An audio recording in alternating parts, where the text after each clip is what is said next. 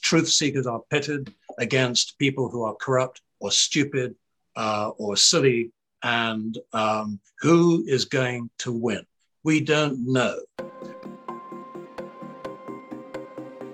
Welcome to the Propaganda Report. I'm Monica Perez here with my co host, Brad Binkley.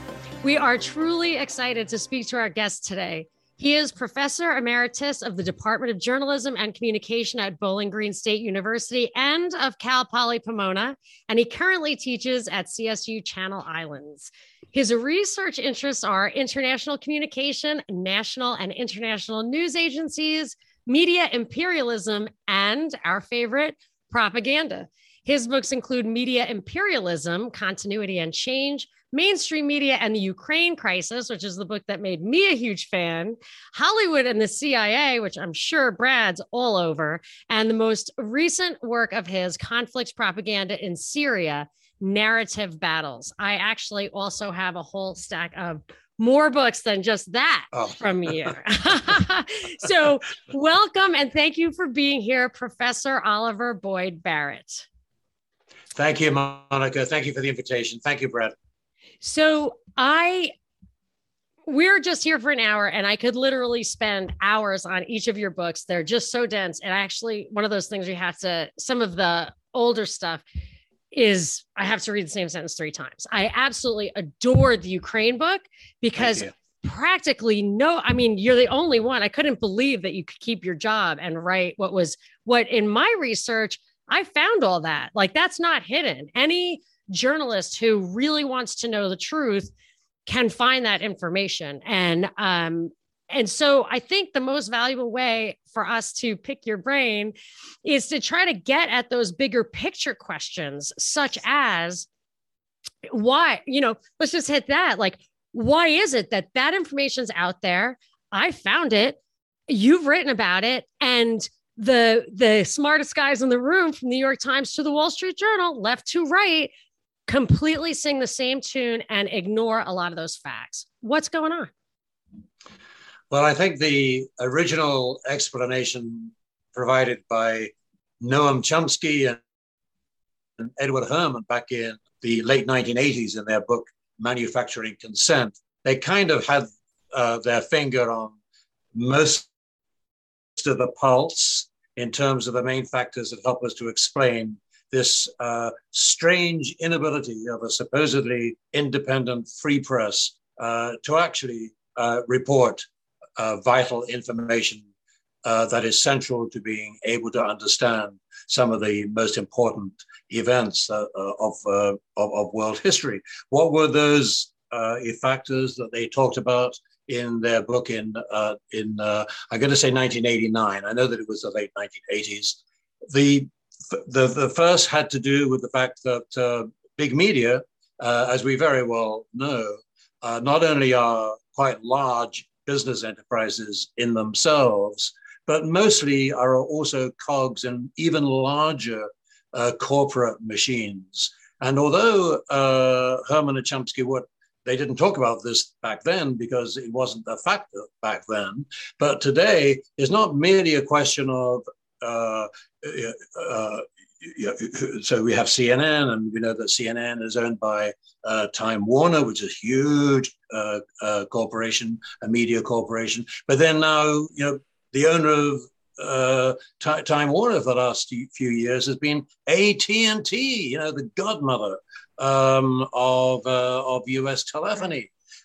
So um, now that, as though that wasn't bad enough uh, we, we, could, at least until fairly recently, uh, take some uh, solace in the fact that uh, many of these media corporations are quoted or cited on the, on, on the stock exchange. Uh, the great thing about stock exchanges is about perhaps the only uh, significant positive that I have to say about capitalism right at the moment uh, is that stock exchanges do impose a certain discipline uh, for corporations to be transparent uh, as to what, what, what, what they're doing, what their basic business models are, and uh, what kind of problems they envisage for the future, and so on. Because stock exchanges exist uh, for the benefit, at least uh, theoretically, for the benefit of uh, shareholders. Uh, but now, increasingly, we find that the real power lies way beyond the stock market. The real power lies in these gigantic hedge funds. And these hedge funds, like, for example, BlackRock is a particularly well known and very, very large one. Uh, these hedge funds uh, are not, um, they're not listed on stock exchanges. Um, the, the, very last thing, the very last place they want to go for funds are the stock exchanges. What are these hedge funds? They're conglomerates, uh, agglomerations of uh, financiers of one stripe uh, or, or, another, or of people who manage very, very large amounts of money for for, for other people and uh, they get together and they make decisions about uh, how they're going to use the money that they've got access to they've got control over. And those decisions are essentially private. We have very very little insight into um, into what goes on in these hedge funds and the reasons for them. And uh, increasingly the world of media uh, is a world is a playground uh, for hedge funds. And the, the basic uh, outcome is a further deterioration of the quality of the news media that we have here in the United States and in many other countries. Uh, and mainly hedge funds are concerned about the bottom line. Uh, they don't care about public good. They don't care about public service. And um, they will remove uh, anything that doesn't seem to be contributing to uh, not just the bottom line in general, but the bottom line by in the next quarter this is extremely short term thinking that drives the world of finance in general, but the world of uh, the uh, hedge funds uh, in, in, in particular. So going back to Herman and Chomsky, that, that's your first factor. Uh, the, the uh, news media of this stripe are not in business to tell you the truth. They're in, they're in business to tell you what is actually going to generate more profit uh, and uh, generating profit in a capitalistic system or an imperialistic capitalist uh, system uh, does not involve uh, the disclosure of embarrassing or difficult or contrary uh, information or viewpoints or perspectives. Herman and Chomsky had a number of other factors that they considered in their wonderful propaganda model that they developed back in 19 in the in the late 1980s. They talked about the role of advertising, um, uh, being very central to the business models of uh, many mainstream media. That is that continues to be the case. In fact, uh, the, the internet increasingly is a uh, is a media universe that is driven by uh, by advertising, by the sale of advertising, as well as by the sale of metadata about about us, but the millions of us, and the monetary value that that kind of data uh, gives to the uh, to the to, to, the behemoths such as um, uh, Apple and Google and Facebook and uh, and, and and the others. Uh, Herman and Chomsky also talked about the basic model of doing journalism in the United States. they had a lot to say about that. The couple of most important points for us to consider is the fact that journalism is essentially about relaying information, not, not generating new information, although there is some of that, but relaying information from other sources such as uh, news agencies uh, and uh, public relations um, agencies, and then spinning these rather cheap sources of information uh, into sensational fare that would attract the eyeballs and the and the eardrums of uh, millions of uh, subscribers and, and listeners. Herman and Chomsky, I'll quickly get through the next couple of points. They talked about how journalists had very good reason to fear the power of the sources on which they depended for the information that they distributed. they worried about flack. Powerful sources can do difficult things to people they don't like. And journalists are very, very conscious of that, or more, more, more particularly, they are subconscious of that reality. Uh, and uh, they'll do what they have to do in order to retain, maintain, sustain access to the powerful sources that give the journalists the credibility that they need uh, in order to be able to continue um, to continue their careers. Uh, it's not as though they, they can expect much protection from their bosses uh, in these huge media should they fall foul of the displeasure of powerful political and corporate actors. By no means. No, it's, it's far more likely uh, that if they cause trouble for the for their major sources, they'll be thrown overboard, both by those sources and by their own media. So journalists are very, very vulnerable. They're much, much more vulnerable uh, than I think most of them care to uh, they, they care to admit. And I think most of them in the mainstream media just play the game. And increasingly, that's considered to be uh, that's regarded as the that's the smart thing to be now is to be a player uh, who can survive uh, in a really quite nasty and oppressive and narrow uh, spectrum. And that's it. I think there was okay. one other, but I think we've, yeah. we've done well just covering those four. Yes. and I would love to pull on a couple of those threads there. One, I was, uh, that's funny that you should say that about the hedge funds and particularly mention BlackRock, because just recently there was a big article in the Wall Street Journal about Larry Fink, who runs BlackRock, and his, um, uh, well, what it said was he controls. I had to check the number twice. Ten trillion dollars of assets under management. I mean, if you think about that, that's just a tremendous amount. And I had been wondering how global corporations all got on the same page. And I then had that aha moment where it was this guy. and then I further looked into him, and he sits on the boards of the World Economic Forum and the Council of Foreign Relations.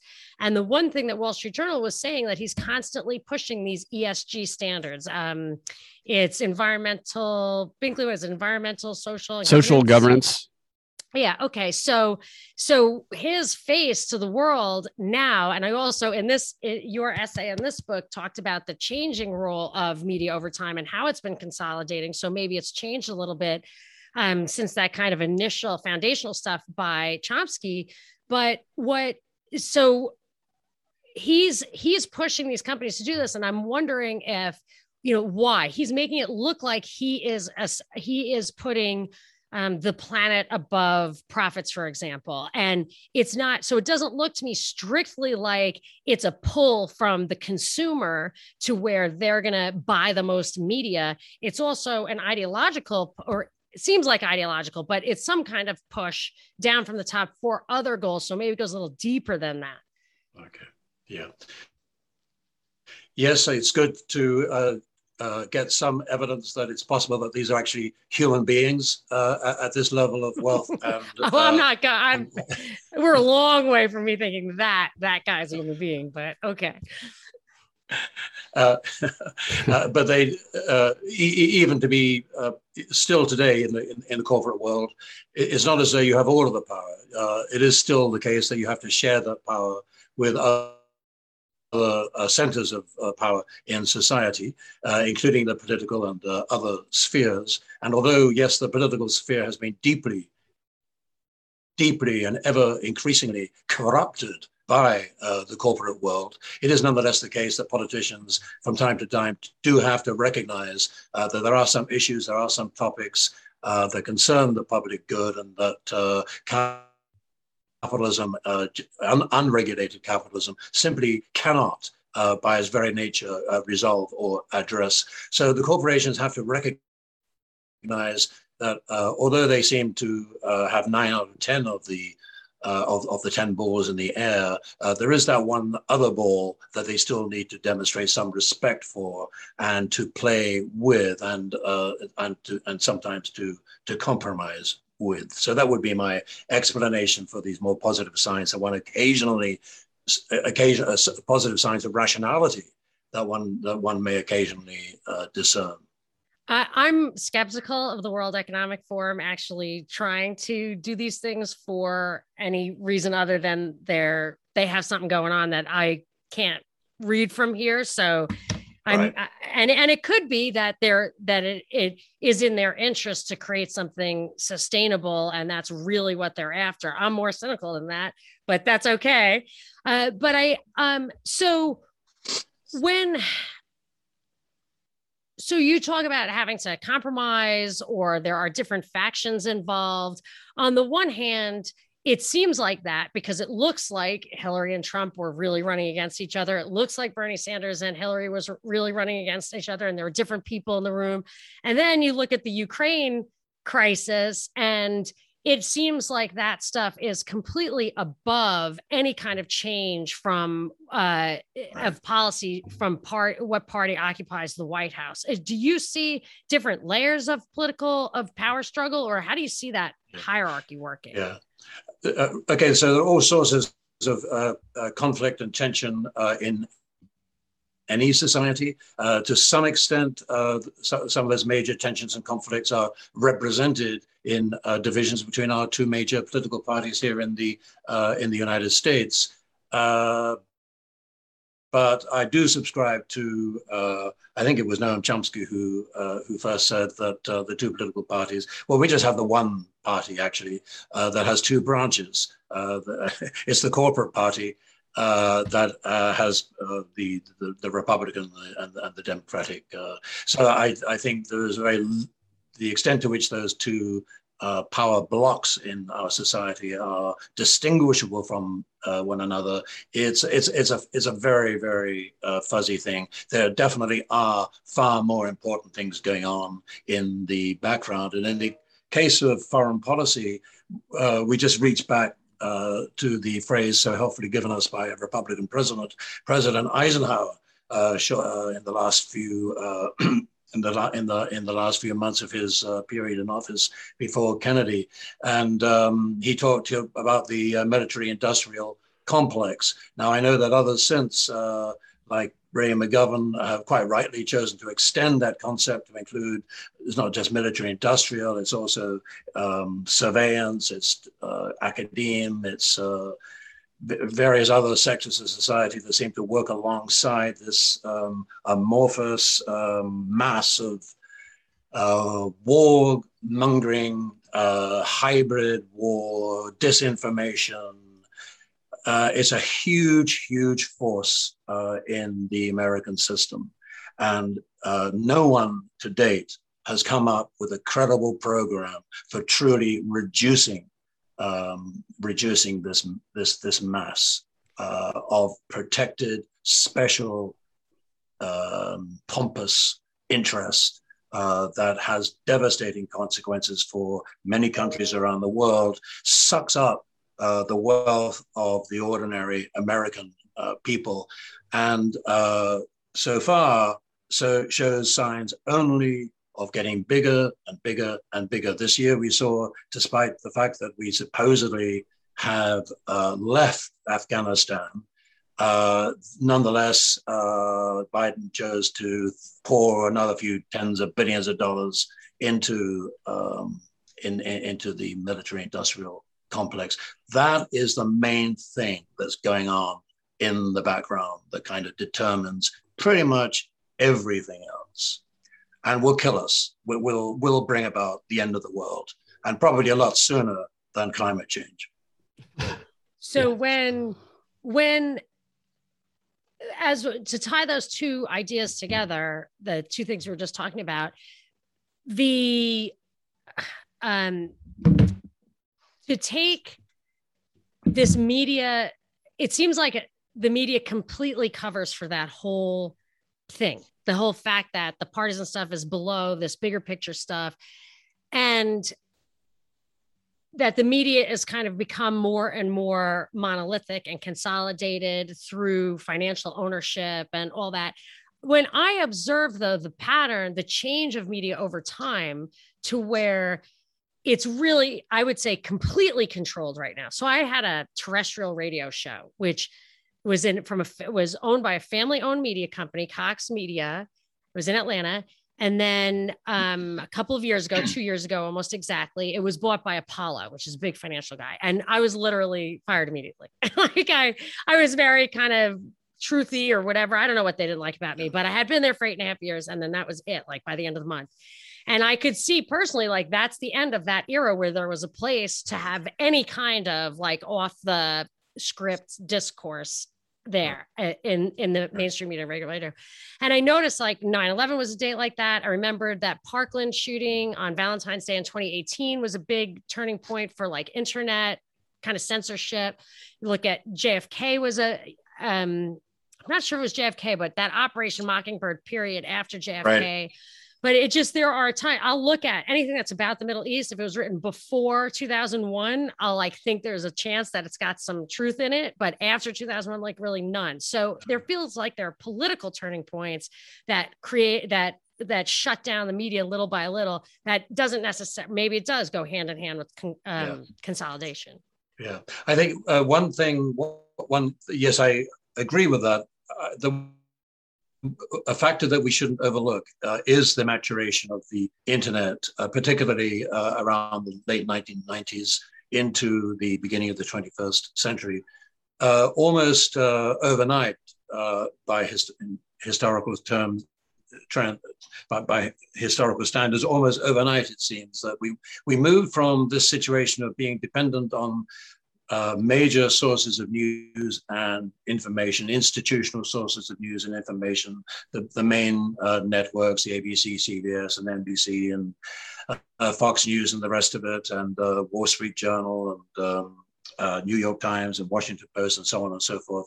Uh, the, the, we, we seem to have a diversity of sources. They seem to be very well resourced, and at least here in the uh, in, in in the United States. And um, that was pretty much it, so far as our ability to work out what was what's going on in the world today.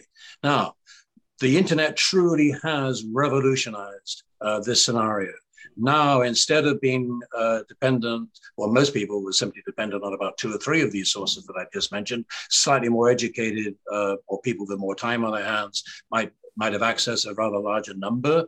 Um, uh, but they were all of these these kind of institutional sources. Whereas now, as you very well know, and it would include yourself, uh, we have this enormous uh, range of what we can call alternative media, just for um, uh, for the sake of for, for, the sake of argument. But it, it is an incredibly wider more, wider range than used to exist of uh, alternative sources, both of information and even more of, of, of opinion has this changed the way in which uh, organizations like the uh, Washington Post, New York Times, and so on, how, how they operate? Well, probably yes, because they too uh, can peer into uh, in, into this uh, proliferation of potential sources. But the point I want to make is what now, what we are now aware of in a way that we could never have done before, say, the late 1990s. We now know what it is that the mainstream media are selecting. And of course, because that's highly visible, but now we know what it is that they're dismissing, they're yes, what it right. is that they are ignoring. Now, that used to be way more difficult uh, for the ordinary citizen uh, to be able to discern.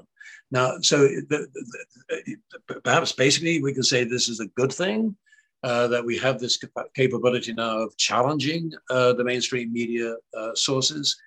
But at the same time, uh, of course, and rightly so, we are more and more discontented, more and more disagreeing with the choices that the mainstream media uh, are making, more and more unhappy that the mainstream media seems still to lord it over every all other agencies in this information universe and to with, with very little justification to try and maintain that they know best. Why do they know best? Yes, to some extent, they are better resourced than any of these smaller competitors, in particular, particularly in the generation of uh, new information. So, in this particular instance, I would say the international news agencies are still incredibly important because instead of just employing maybe 20 or 30 correspondents around the world, which is about as many as uh, any of our single independent mainstream media would, but the news agencies will have 400 or more, um, or several hundred more in some instances, uh, correspondents in different parts of the world. And um, uh, uh it, it, but that, but that's it. They have the resources. That's four organizations I'm talking about. Basically, it's, it's Reuters, Associated Press, it's um, Agence France Presse, it's some you know maybe Bloomberg we can throw in. We can kind of regard CNN and BBC as sort of semi kind of news agencies. Uh, the, the, the, these are the major guys in town, and we're they're all based in London and Paris uh, and, uh, and, and, and and New York. Uh, they're thoroughly Western they're controlled uh, um, they, they are essentially business operations, although Associated Press likes to call itself a, a, a, a, cooperative. And these are the sources of information. These are the people who are selecting the information that they can they want us to consider to be important or to be uh, newsworthy. And they are and they are providing that service not just for the, citizens of the countries from which they operate, uh, but for the citizens of the entire for the entire world and it trickles down too. We had we did some deconstructions of some videos from the Council on Foreign Relations, and they do this on a regular basis. I think they do it twice a month, where they have these virtual seminars where they invite local news journalists and locales all around the country, and they tell them how to think and talk about certain news topics. They just put it into their heads, and then you look at your local newspaper, and it sounds exactly like CNN, MSNBC, and it's like it's coming from the ground up when it's clearly not. It's mind-boggling sometimes. Yes. Yes. Yes.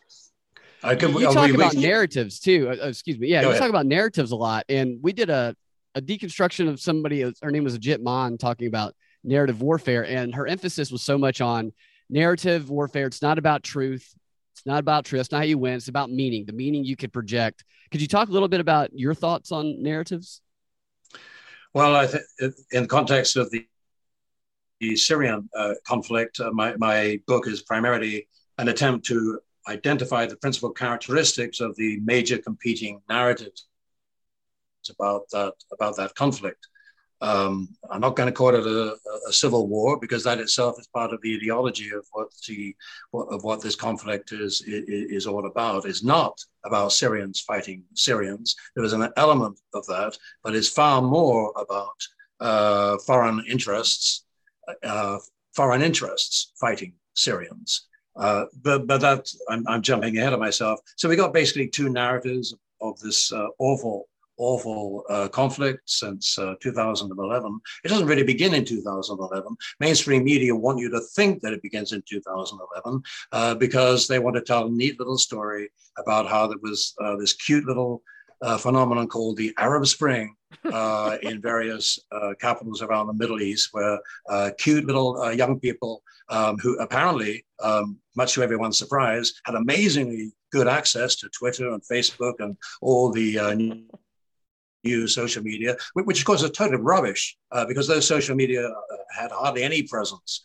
uh, in most of these countries at, at, that time. So the mainstream media you want to say, so now we have this, it looks like there's some pro-democracy uh, activists in uh, Syria. So this is the latest manifestation of this, of this cute little Arab Spring deal.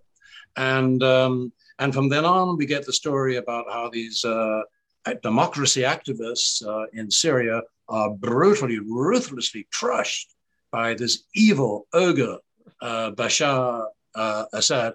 Um, he looks at anything but an ogre, by the way, which has always been a, a bit of a difficulty He's for the mainstream media to get their minds around. He's a doctor. exactly. Yes, an, an ophthalmologist. Yeah, who was uh, trained in London. Uh, yes. so, um, uh, so the, the, so the, the mainstream media tell us about the uh, the brutal uh, repression of the uh, pro democracy activists uh, in Syria, and uh, how ever so reluctantly uh, other mm. Arab countries and Western countries they try to apply gentle pressure uh, to Assad to encourage him to be more reasonable, to be more liberal, to be more like them. Uh, uh, but it doesn't work. So uh, then we have to start channeling um, arms into Syria with the help of the CIA, taking arms from the debacle that has just recently occurred in Libya, where um, one of a thriving African country is simply torn apart uh, by, by, by NATO for no uh, well for no uh, real pretext whatsoever. And uh, in the light of that, there are a lot of arms uh, that are available, easily available, and then are gen- uh, through CIA channels are directed up into Syria by way of, of Turkey, uh, Qatar, and Saudi Arabia, uh, and one or two other Arab countries. These these countries, as you very well know, are, are beacons of democratic rationality um, that that uh, you know that, that, we all bow and scrape um, uh, in, in, front of. No, of course they're not. Uh, they're, they're, they're the most hideous uh, uh, sort of proto-feudal um, remnants of, of, a very ugly history of power and autocracy and patriarchy. Uh, but these now apparently become the uh, they become the spokespersons, the mouthpieces uh, for for democracy. Where? Oh, democracy in Syria, not in Qatar, not in Saudi Arabia, not in the United Arab uh, United Arab Emirates, but in but but in but in Syria. But of course, it, it is of course total rubbish, and that's why uh, I'm speaking in in in the in the way that I am because uh, I, I, I, unless one underlines the absurdity, the stupidity uh, of the lies that we have been taught about Syria, uh, then I, am not doing my job. And uh, the, the, reality is that uh, the Syria has for decades been the target of the Muslim Brotherhood, of, of radical or extremist Islam, seeking, as it generally seeks, a theocracy in other words, the very opposite of a, of a democracy. It seeks in Syria not, not, not a, um, a multi-confessional state, because that's what Syria is. Syria is an, um, has been historically an, um, a, a site of, of amazing religious tolerance, where all uh, sectors of the, uh, of, of, the major uh, religions in the world have been able to uh, survive and thrive uh, side by side by side without violent conflict, and that includes the Sunni Muslims who constitute a majority of the population in, in, in in Syria. But the majority of Sunnis in Syria are totally okay and have been totally okay with this multi-confessional character of Syrian uh, of Syrian society. And uh, but of course, the the, uh, the, the radical Islamists, the Muslim Brotherhood, they want to scrap all of that and impose a extremist form of Sunni Islam. Uh, and that's all they care about. When they're shouting for democracy, they're saying what they're really shouting for is give us control. That, that, that, that's what they're shouting. And the Western press, I think, um, uh, not a, not not so, so so much intentionally, simply misunderstood, culpably misunderstood what it was that they was thought that they were seeing. Because not many of them actually saw it, because there were very very few Western journalists on the ground in Syria. There were quite a few at the beginning, but they soon disappeared, quite rightly, because they uh, were uh, targets for all uh, targets for, for for aggression from all manner of uh, different sources in, Syria. Uh, so, what did the Western media do when they no longer had journalists on the ground? Well, they started listening to pro jihadist uh, sources.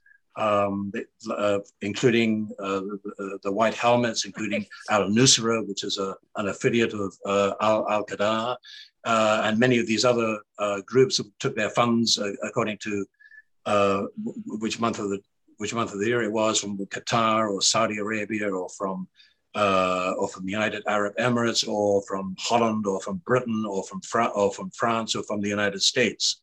Um, uh, all of this money was going into uh, support these dozens and dozens of extremists. Uh, uh, sometimes uh, the United States would try to um, claim that it was channeling funds only to so-called moderate jihadists. I'm not sure that there were ever any such thing. Can you be a moderate, a moderate?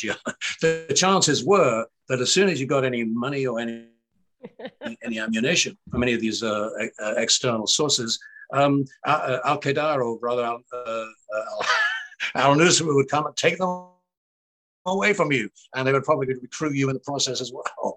Uh, so you would move from being moderate to uh, to extremist because uh, you went to the people who would pay you the most money and that's pretty much what the whole thing boils down uh, to. You mentioned the White Helmets. Aren't they the group that won an Emmy Award and for a documentary that they had staged of a chemical attack? Uh, yes, uh, they are the, the, the creature, the invention um, of the gentleman uh, very close to British intelligence, uh, the, uh, James Le Mesurier. Um, I hope I'm pronouncing that correctly. Uh, he was getting his money from, uh, I suppose, one of these uh, uh government-funded non-government non-government organizations. right. Um, uh, the, the, the, irony is intentional, and uh, called ARK. they, they, they, and they were channeling money to uh, from the British Foreign and Commonwealth Office. Uh, and later on, they would uh, also take money from, from, the, from the Dutch and from the United. We're talking about many, many millions of dollars.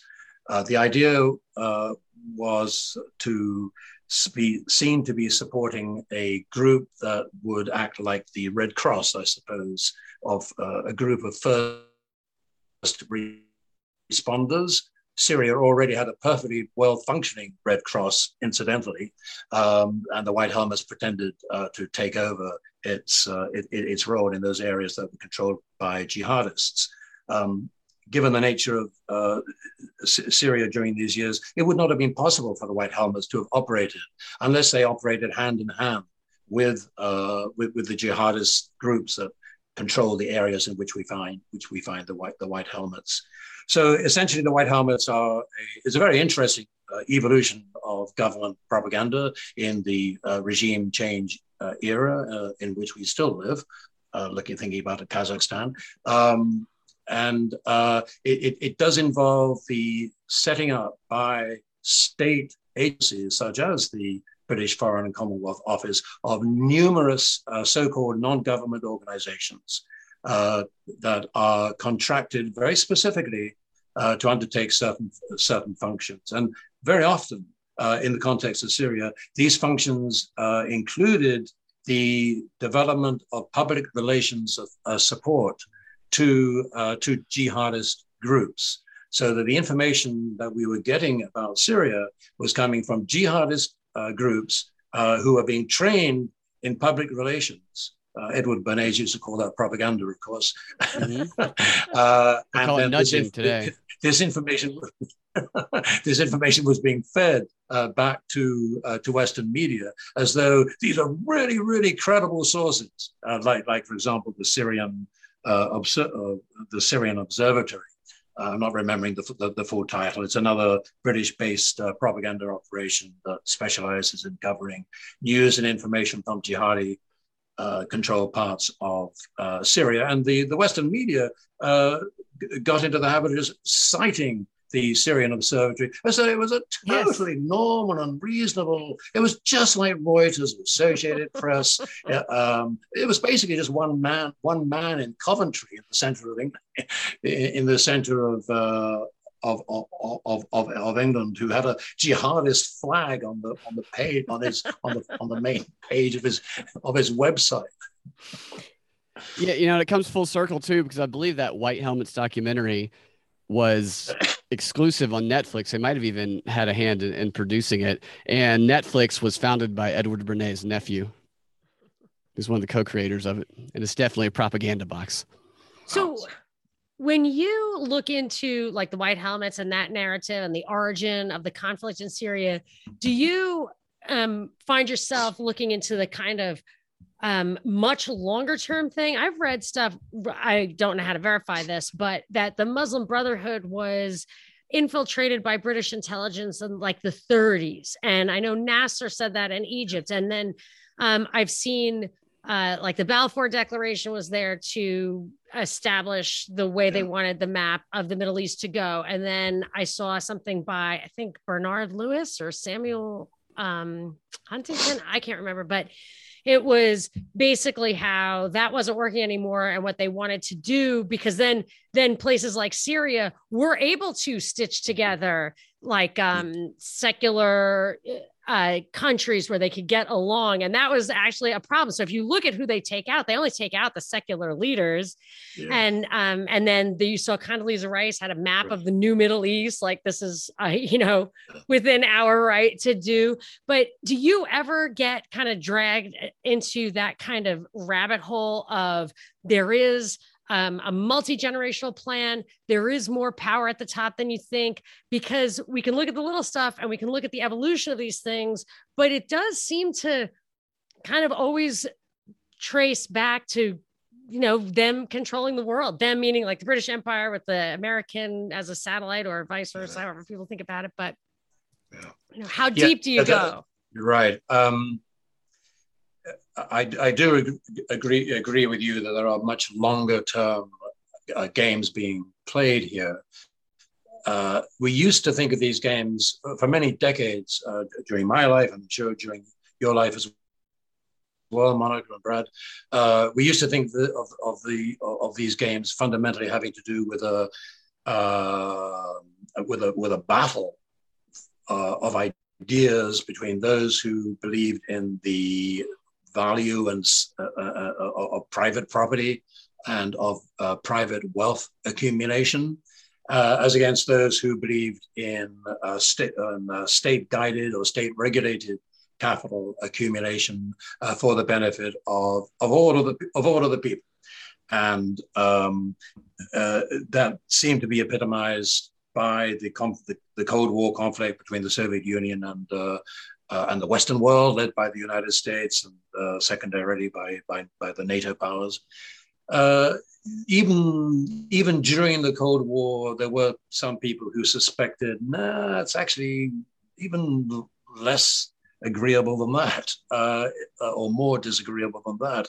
It, it, what, it, what it really is about uh, is about the struggle to steal the wealth of the of, of, of, the southern nations. And to some extent, I think there is some merit in that point of view. In some to some degree, I think we can see that there, yeah, there was a competition going on between the United States and the Soviet Union to access the wealth uh, of the southern hemisphere, what we what we can loosely uh, call the southern hemisphere, or if you will, uh, the the, the uh, de- developing world.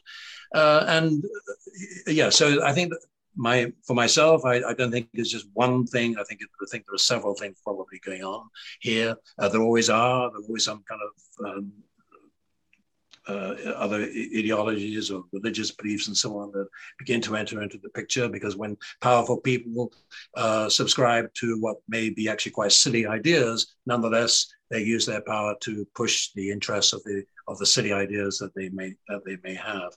Um, but yeah, I think when it when it comes back to uh, Monica, uh, so we saw that the United States apparently won uh, the Cold War.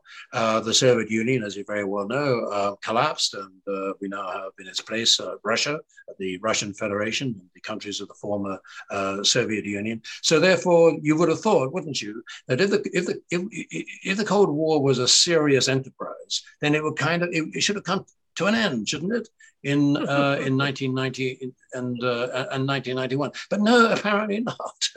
it didn't come to an end. Uh, we had a quite a friendly sort of buffoon in uh, Russia by name of Boris Yeltsin, yes. who looked after our interests uh, for the first few years of the of the new Russia um, to the to the catastrophic um, dismay of millions and millions of Russians uh, whose lives came to a much earlier end uh, as a result of the poverty and uh, desperation and uh, disorganization that resulted from uh, the efforts, uh, I have to admit, it's inspired and started by Mikhail Gorbachev, as a man I have some sympathy for. But he and Boris Yeltsin, I think, are guilty of trying to push through this incredible radical transformation from a um, from a collective economic system to uh, to, to, to a fully capitalist system. They tried to, do what should have taken half a, half a century. They tried to push it through in, in just a few years, and the results were totally catastrophic. Uh, they was the country was saved to some considerable extent uh, by Vladimir Putin. Um, I, I, don't like to um, I, I, to, to, to, to, to praise any particular leader. But the, the, the reality is uh, that he, he, just is a lot smarter than any other Western leader that we've seen in the last 100 years or so. Um, that, that's you know, he was he was born that way probably. Uh, uh, uh but yeah, I, I, think I'll just Monica, you want to ask yeah. me a question? Does he point? not? Does he do you think i've kind of a twofold question about this do yeah, you think that he answers to um, the globalists the international bankers as much as anybody else does because i that's where my my yeah. instinct about power in the world right. today starts to yes. get hard to yeah. grasp uh, right well how well how how, how interesting uh, if, if that was the case then we could also I think. Here, here is one response. One response is, well, if that's the case, um, that would be kind of good news because that means that all the capitalist nations could get together around a table. It would include China, because China, for intents and purposes, now a capitalist uh, system that's kind of uh, governed by a communist party. Uh, so we can all sit around the table and we kind of you know, uh, trash this out and um, decide who's going to take what from the uh, from the pie and who's going to do what uh, to help the pie to uh, still to expand if such a thing is indeed uh, possible. But I don't think that is it. I think United States uh, aggression uh, against Russia goes way beyond uh, shared notions of shared capitalist interest because, and it certainly goes way beyond any, anything resembling um, ideology at this point, other than the ideology of neo, even even the ideology of neo. Uh, that, that's not enough uh, for for America. America doesn't care about neoliberalism. It doesn't care about want. It doesn't want a neoliberal world. It wants a world in which the, the most powerful people who control the American system get the wealth of. The Don't you think England is shoulder to shoulder oh, absolutely. America on that. Okay. Oh, I feel oh, like they're a continuum. I just yes, I, I do. Yes, yeah. I I, I regard uh, Great Britain as uh, America's poodle. Um, oh, see, I think it's, it's the other way poodle. around. Well, I know. I I think we're I, their pit bull. I've heard they might be our poodle, uh, but if it is the other way around, we're their pit bull. All those letters from it from the uh, the Wellington House back prior to World War One, before World War Two, of the intelligence officers, propagandists that they sent around the world, writing back to I think it was Lord Northcliffe about how gullible the American people are. So you just put the the intellects around a lord or a duke, and they'll do anything the lord or duke says, and they're just filtering their information um, from Britain over here. Always found that interesting. And how are you familiar yeah. with a group called New Knowledge? No, I'm. I don't think I am. So please uh, enlighten me, Brett. New Knowledge is a group. They are now called Yonder because they changed their name, as a lot of these groups often do. That was funded by Reid Hoffman, who is, a, I believe, he founded LinkedIn. Is that yeah. correct, Monica? Oh, and okay. he's a, a big donor for the Democrat Party. I think he's a billionaire. If he's not, he's close. And he funded this project where they did an experiment, and this was reported in the New York Times on like they I think called it an experiment, at like six in the morning when yeah. you know they put it when nobody looks at it. Yeah, where they created a bunch of Facebook pages where they pretended to be Russian, and they created a bunch of Russian bots. Ten thousand Twitter accounts. Yeah, right. and they actually got kicked off of Facebook for yes. propagating Russian disinformation. But it, it changed yeah. the outcome of the Senate. Yeah.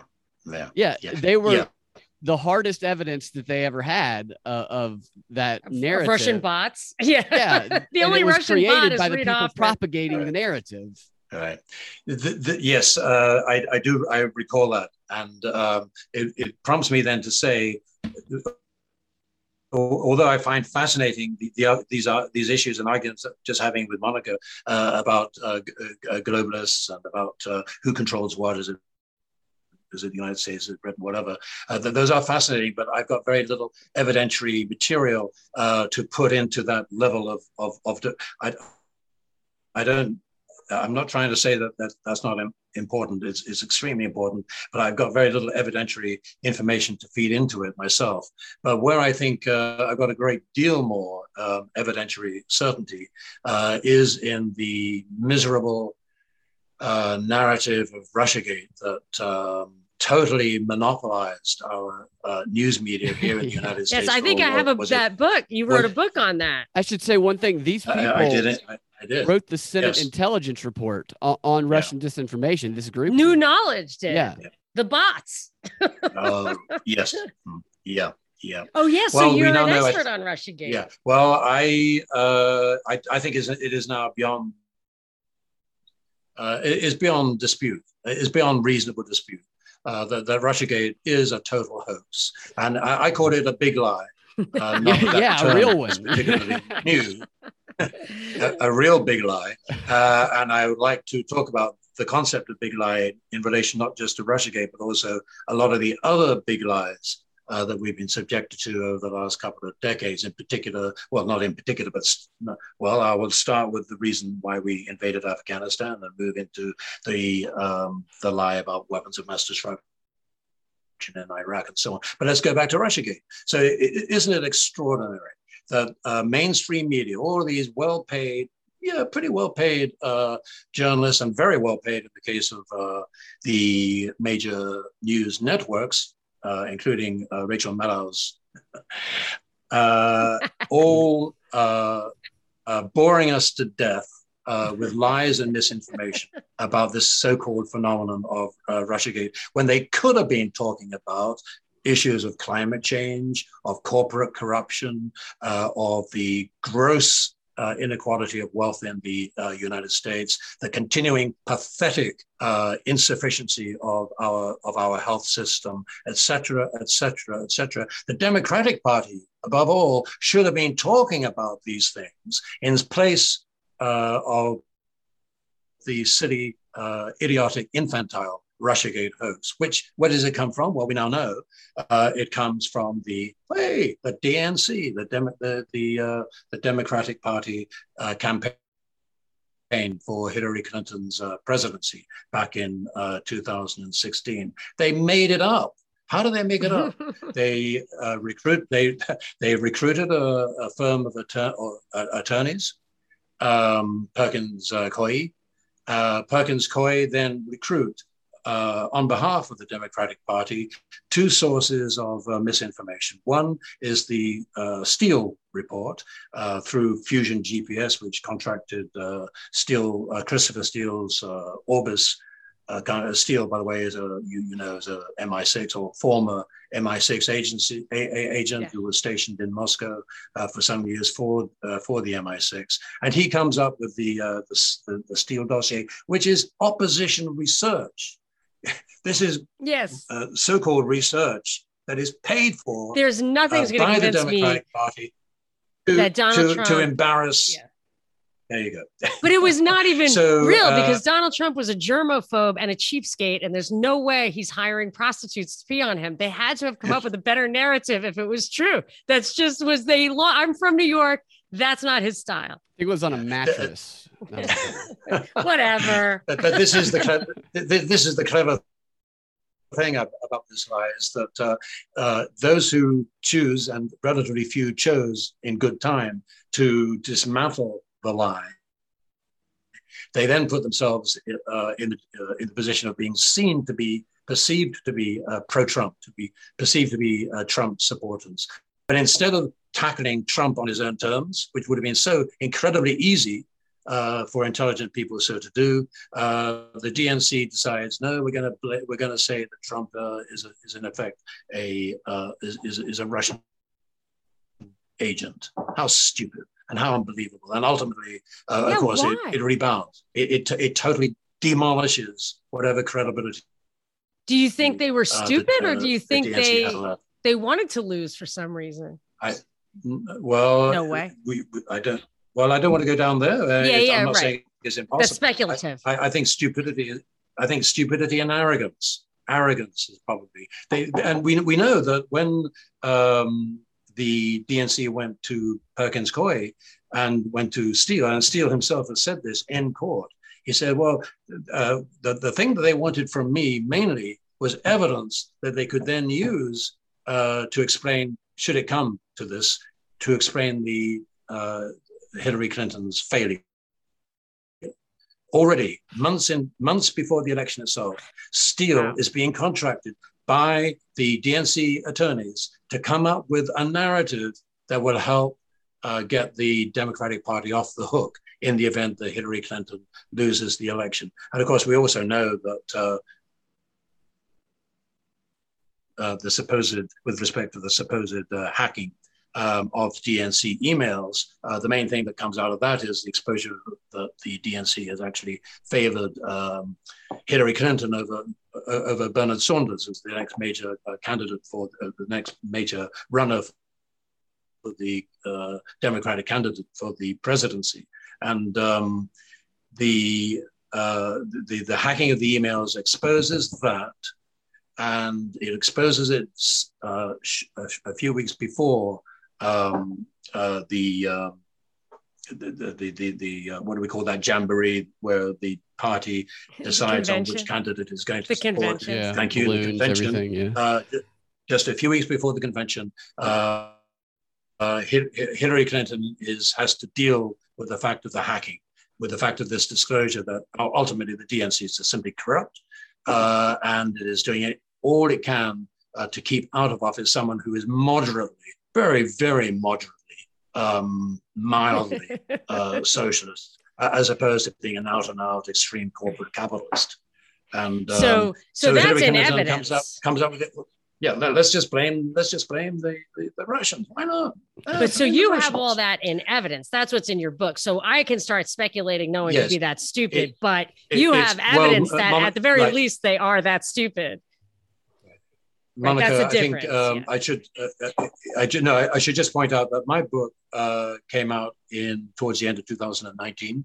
Uh, it actually came out in advance of the Mueller report. I was terrified that the Mueller report would make a, a huge difference yeah. uh, to the conclusions that I, I reach in my book. But actually, no. You have read the Mueller report, right? Nothing. It, it was so empty. The, the footnotes were yes. full of mainstream media articles and FBI 302 reports, which have no claim yes. even to validity.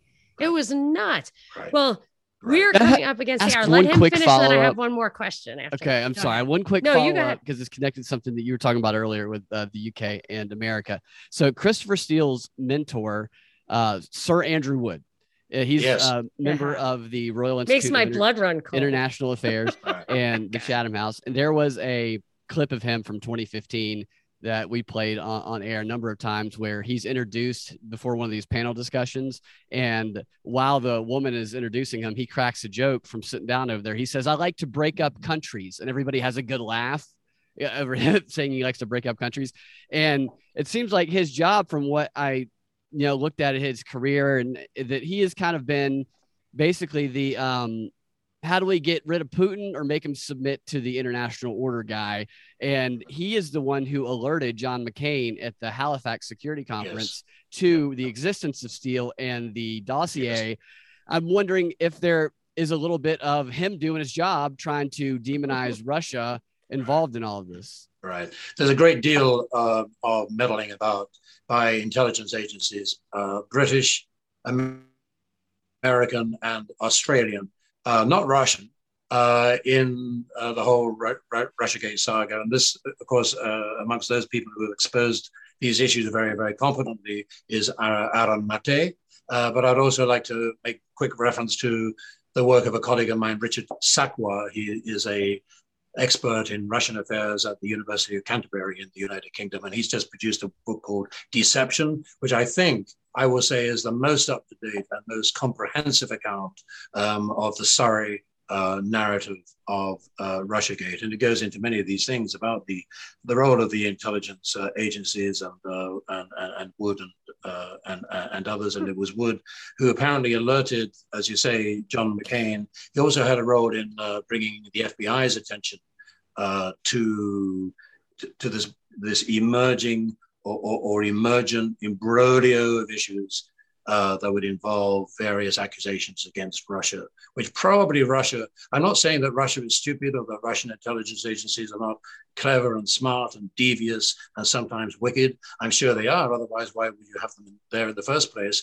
But, you know, the, the evidence simply doesn't support uh, the argument that the uh, that, that, that Russia was behind the the, the so-called hacking. Many people like Ray McGovern um, quite uh, uh, uh, argue, I think, uh, very convincingly that it wasn't actually wasn't a hack. It was actually it was a leak. Yeah. It was an ins- insider leak. Bill Binney says. Uh, and I and I also think that the the whole notion that Russia in some way sought to corrupt the internet with with with, with bots and so on uh, to help uh, the cause of Trump in the 2016 election is when you put it all together, is just totally idiotic. Uh, uh, when, when you compare the volume of any kind of um, uh, emails or messages or internet messages or advertisements that were emanating from the Internet Research Agency in St. Petersburg or from Russia more generally, it, it's, a, it's, mini, it's a minuscule significance when you compare it to the total volume of social media traffic during this period. And, and, and, and none of this has remotely the same kind of impact anyway on the American psyche as uh, the extreme uh, right wing uh, media such as Fox News. I think if you want to blame anything for um, uh, Fox is a far more compelling reason why uh, people would have been misinformed during 2016 than uh, uh, Russian bots and trolls.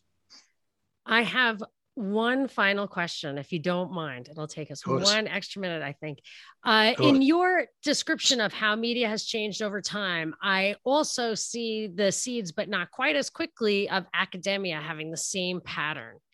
And I just wonder, I was amazed that you're still working, that you're still the right. professor emeritus of a journalism right. department. And I, I'm just amazed by that. Yeah. I feel like we're that that era is coming to an end. Do you yes. see that? Yeah, uh, yes, I do. I, one of my colleagues, a pro- propaganda expert, um, an immensely intelligent guy, has written, done incredibly important research. David Miller, uh, the University of Bristol in the UK, uh, the University of Bristol, uh, uh, Bristol on totally uh, city charges, which they, they appointed a, a, QC to investigate charges of anti anti-Jewish sentiments that he was supposed to have expressed to a student uh, in a class at Bristol University, uh, and you, you, had a top uh, attorney looking at this and coming to the conclusion that uh, no, there's no, there's no illegality here, uh, there's no bias, there's no um, um, racism here or anything else of that kind, and yet the university decides to dismiss him uh, anyway, and very likely because of the impact, the power of AIPAC uh, in uh, in Great Britain as it has here in the in the United States. But you know, you go back to the wonderful disclosures of CIA activity back in the 1970s. We had three uh, congressional uh, committees during the 1970s. One, one was the uh, the the, uh, the Pike Committee, and they were looking at the, amongst other things, they were disclosing the extent to which the media universe had been penetrated and exploited by the uh, CIA, both at home and uh, and overseas.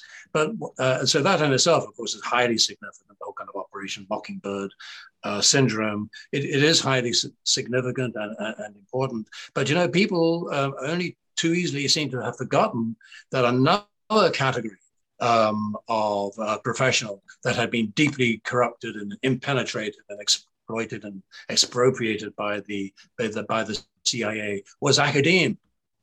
Uh, and, and, and of course, one, if, if, if, your business is to shape the information environment so that uh, the citizen, citizenry will, uh, will support uh, whatever it is, however dark and dirty uh, it is, uh, you want them to believe that it's being done for their best interests, for the best of all possible reasons before God. If that's what you, if that's what you're trying to achieve, then of course you go to those people who uh, who control the um, who are the gatekeepers of what constitutes uh, legitimate knowledge or understanding, mm. and that's not mm. only journalists. Of course, it is also uh, the mm. academic profession. It is also the teaching profession, and it's probably also the, uh, the, the the religious profession as well. And I dare say, we think long enough, we can come up with one or two other categories that would have been highly attractive uh, to an organization like the uh, like the CIA. So these are indeed dangerous times. Uh, and uh, uh, yes, truth seekers are pitted against people who are corrupt or stupid uh, or silly. And um, who is going to win? We don't know. But you know who I'm rooting yes.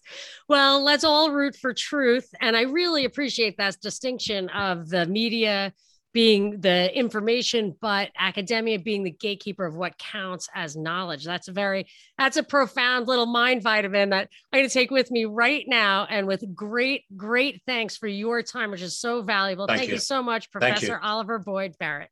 Thank you, Monica. Thank you, Brad. Thank you Take very care. much. Bye. Goodbye. Bye bye.